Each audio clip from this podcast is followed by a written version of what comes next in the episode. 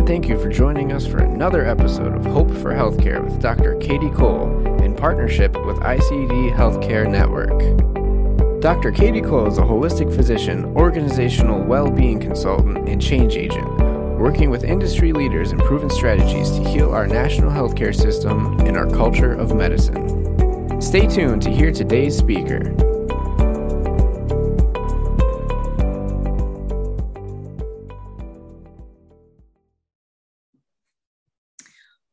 Well, welcome everyone to Hope for Healthcare. Today, I would like to introduce to you one of our guests, uh, Dr. Elsie Koh. She is a Chief Medical Officer of American Endovascular and Amputation Prevention, whose mission is to save patients from amputation by offering cutting edge, minimally invasive, image guided techniques to salvage limbs in patients with critical limb ischemia. And Dr. Koh wears many different hats and plays many different roles and the other one that she plays is an executive leadership coach for physician. She is the founder and CEO of Lead Physician, which is a CME based program, which I also was part of.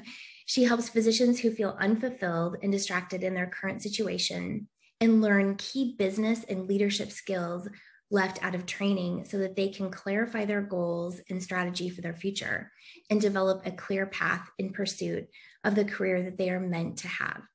Well, welcome, Elsie. It is marvelous to have you on the show today. Oh my God. Thank you so much for having me, Katie. excited to be here. I'm so uh, amazed at what you're doing. And um, I'm glad that you were on my podcast. yes, if you, you, all, we just, we're doing back to back interviews. So I was just on Dr. Koh's um, lead podcast. Um, so, Elsie, can you tell us a little bit about your own path and how you became involved in professional and personal development? Yeah. So, um, really, I, I became, I formed lead physician uh, because I, I believe that many physicians go through what what's happened to me is that we we go through all this this long path of training, education, and study, as you know, and then we come out and we don't have that mentorship, we don't have that guide with us, and we're we think that we've reached our pinnacle when we get our first job, and really become disenchanted later on as years go by, and we realize we, we don't have any direction focus. We don't have the mentorship uh, and we don't have the growth mindset really to succeed uh, beyond our, our god-given potential. So that's what happened to me and i, I you know when i came out of um, training i'm an interventional radiologist and i got a job and i was like wow this is going to be my job for life and this is it. And then um, just realizing slowly that that wasn't it and um, this is not where i want to be. And then getting to a place where i realized that i i was a poor leader. Mm. um, i don't know we i sp- spoke about that with you before katie but uh, if, if there are people out there a lot of doctors realize that they aren't good at leaders. I mean they tell they come and tell me you know what? I'm not really a good leader. I'm not meant to be that. Mm-hmm. uh, and i don't like to hear that. And i when i because i realized what happened to me and how i changed um, i was told that you know i I, I know I, I made my employees cry and I thought it was just one or two. And then uh, like at a Christmas party, and I, I have a TEDx talk that that's coming out soon about this. But to make a long story short, I realized that I was not the person who I knew I was deep inside. I just uh, maybe the insecurity, not knowing how to lead, um, doing things the way I saw them done in medical school and training when it wasn't not necessarily the right way to do it, and and you know just being this dictator was not the way to get people to do things. And all of that is not good for the organization. It's not good for the patients. It's not good for yourself, and it's not good for um, healthcare as a whole. So then I realized, you know what, I need to create this platform after having learned from you know over 20 years of being in medicine um, teaching physicians these basic skills that can transform someone i see people transform within months just by learning some things that that people say to me i wish somebody taught me this before yeah, I mean, Elsie, you bring up a great point. We don't learn these skills in medical school and residency. And even as a psychiatrist, you know, which is all about communication, I still was lacking the basic leadership skills necessary. So I appreciate everything that you are doing and your messaging to physicians. Yeah, and you know, you brought up a really good point on my podcast, and you said, you know, Elsie, you're you teach not just leadership skills, but you teach personal development, and that's the key component that is missing from a lot of leadership programs. We need to know how we think. What are the paradigms that we're telling ourselves that's holding us back? We are our biggest obstacle to success and our potential and opening up the potential. We need to be able to say things like, you know what, I can do that. And what if this works? Instead of saying, you know what, I'm not a leader. I can't do that. I've never done it before. and it's never going to work. Uh, and I hear that, and we need to change that paradigm. And there are ways to do that. Well, Elsie, you bring up a great point, and you know, every physician is a leader. That's right. Even though there's people who say that's not true, uh, I completely, and we're all born to yes. be leaders. Period. Okay, and, and maybe you've had uh, an experience that held you back, or maybe you know, fifty percent of people they say ha- went through childhood trauma that could be very traumatic even up until adulthood mm-hmm. um, but we can work around it and we can uh, as long as you're willing and as long as you have some awareness of what's going on and you've the uh, you have the drive to change mm-hmm. then it'll work for you mm.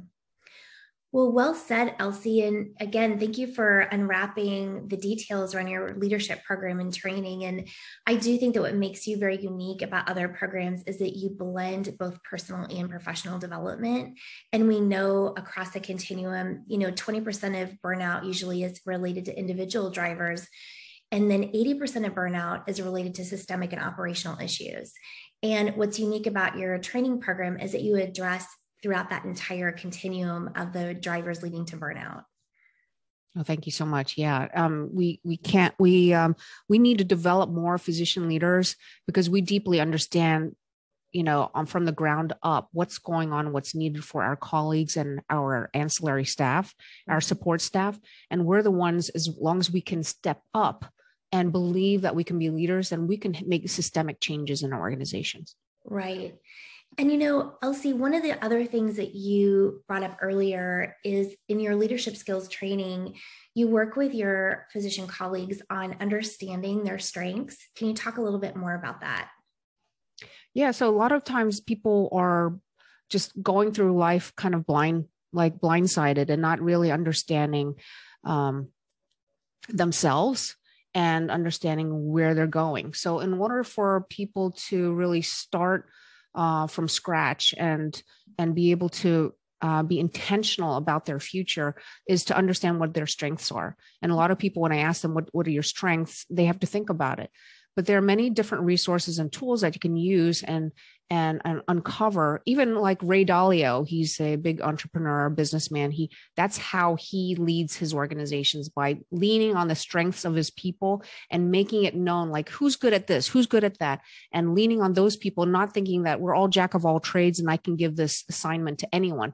So by you understanding your strengths you know how to develop your value proposition and be very and i hate to say marketable but that's the, the term that's coming to mind marketable to the open market as a physician and and how you can talk up your value so that people recognize you for what you do Yes. And also, you know, it's really important to be in alignment with your mission, vision, and purpose of your organization. And as a physician leader, when you understand your own strengths and your values, then you are a better match for the organization that you're working for. Absolutely. So, it, like, also understanding your core values and leading with your core values and being in alignment with the organization that shares your core values.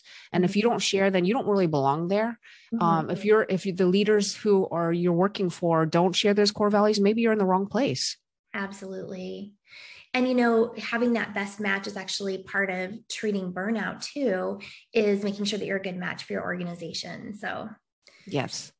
Um, well, Elsie, you know, you recently gave a TED talk with Brown University on leadership training and the abundance mindset. Can you just give us an overview of the highlights from that TED talk? Yeah, so um, that TED talk was about probably 12 minutes and this is this is going to be like in seconds. But, that's all that in 12 minutes. It's amazing. But um but um you know hopefully it'll it's going to come out soon because the ted organization has to review it. But basically it's it's learning um it's teaching students of all sorts not just medical students but really you know i am a physician coach so obviously i'm biased towards helping physicians and medical students and residents but the educational system is not geared to help students develop a growth mindset. And a growth mindset is somebody who believes that they have infinite potential and that there is more that can be uncovered and they're ready for to learn uh, you know lifelong learning is part of their thing um, understanding that yes there's some limitations to what they can do but understanding their strengths they can develop blossom even further and then they can go for things that they're passionate about. They don't have to feel stuck and if they don't feel like something's working then they can they can uh, take the little risks and we're, we're risk averse as physicians in general mm-hmm. but yeah. learning to take calculated risks in order to to push forward outside of your comfort zone so that you can be do more and see more happen even if there's some setbacks and understanding that setbacks is part of the learning process. As long as you're continuing forward you're finding the right mentors the right networks believing in yourself. And there's you know i talk about the three methods of doing that and that's not the point of this podcast but ba- basically learning those steps to be able to to feel comfortable being uncomfortable mm. and um, setting s- straightforward path and a big dream goal that really that you're in alignment with not just your core values but your why and what you know simon sinek's why that's a great book and and uh, being able to I mean, this is trying to, to summarize all this into a nutshell, but using that as a vehicle to push forward. Wow. So um, it's really interesting that you that you have developed your leadership training around this abundance mindset, and it's really what we found evidence wise to be valuable in turning around an organization and adding in organizational well-being because you know we've found that when you look at what's going right with your organization because there's a reason why people still show up every day and work right?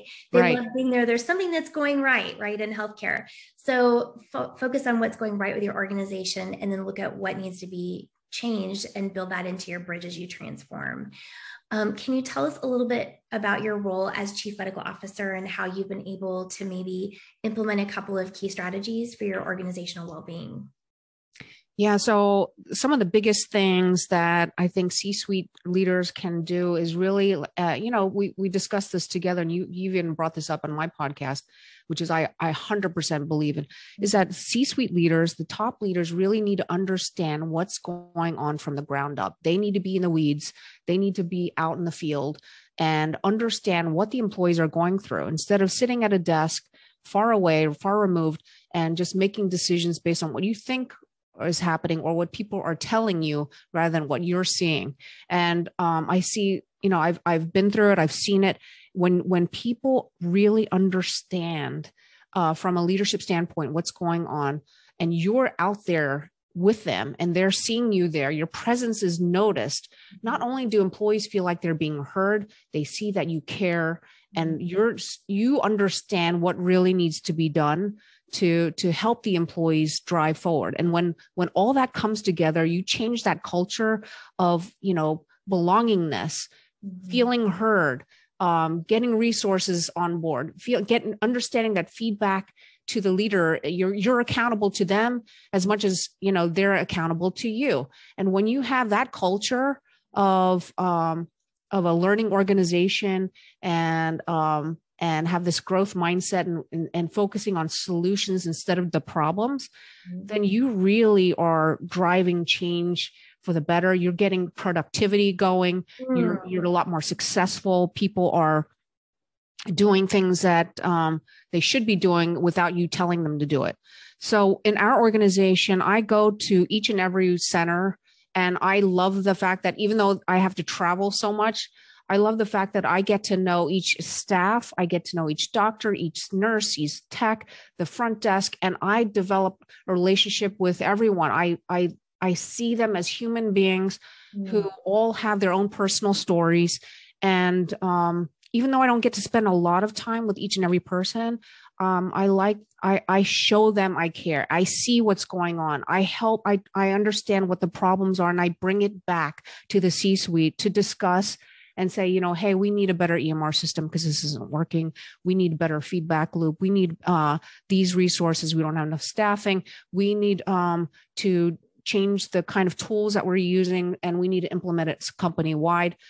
uh, and I think that makes a difference. I think people feel like you know that I I'm I'm their advocate, mm-hmm. and that's the way we need to function. Well, and Elsie, it sounds like what you're really doing is trying to create trust within your leadership and the front line. That's and right. That's right. It's so important. Change. Yeah. So important. There's a really good book that's been one of my favorite from my um, executive masters in healthcare leadership at Brown. It's called Employees First, Customers Second. And I, when I introduced to this to some physician leaders, they're like, "What are you talking about? Patients always come first.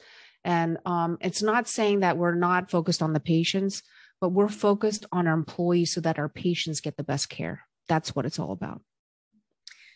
Well, that you really wrap that up nicely, Elsie. I, I, really appreciate you going into detail about your own experience as a chief medical officer and in really promoting a well-being environment within your organization. Oh, thank you. Thank you for this opportunity, Katie.